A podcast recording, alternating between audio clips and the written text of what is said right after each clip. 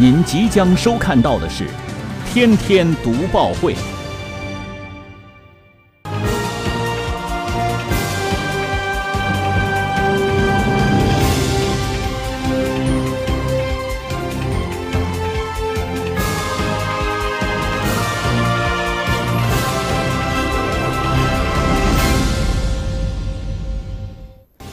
新闻有态度，做有态度的新闻。观众朋友，大家好，欢迎收看今天的《天天读报会》节目，我是李锐。今天呢是端午节，在这儿呢也代表我们栏目组的小伙伴，预祝大家伙儿在端午节的时候能够安康。当然这几天呢，其实节假日特别的多，除了端午节之外，前两天刚过完这父亲节，而且啊，对于球迷来说真的是一场狂欢，因为呢世界杯来了。而就在这几天，大量的球迷啊，大家也是热情特别的高涨，等待了4年这一度的狂欢，终于啊让大家可以尽兴了。感觉好像仿佛啊，整个世界都沉浸在一种近似于狂热的这种情绪当中啊！而且呢，也有很多身边的朋友纷纷的在朋友圈就晒了，说自己一边呢看球，一边呢还要喝着啤酒，吃着麻辣小龙虾。看起来这几天呢，这个酒吧的老板呢，还有这个啤酒的批发商啊，以及呀一些小吃店的老板，确实是特别的高兴啊！而且大家伙呢吃东西的时候，也一边呢对于世界杯品头论足啊。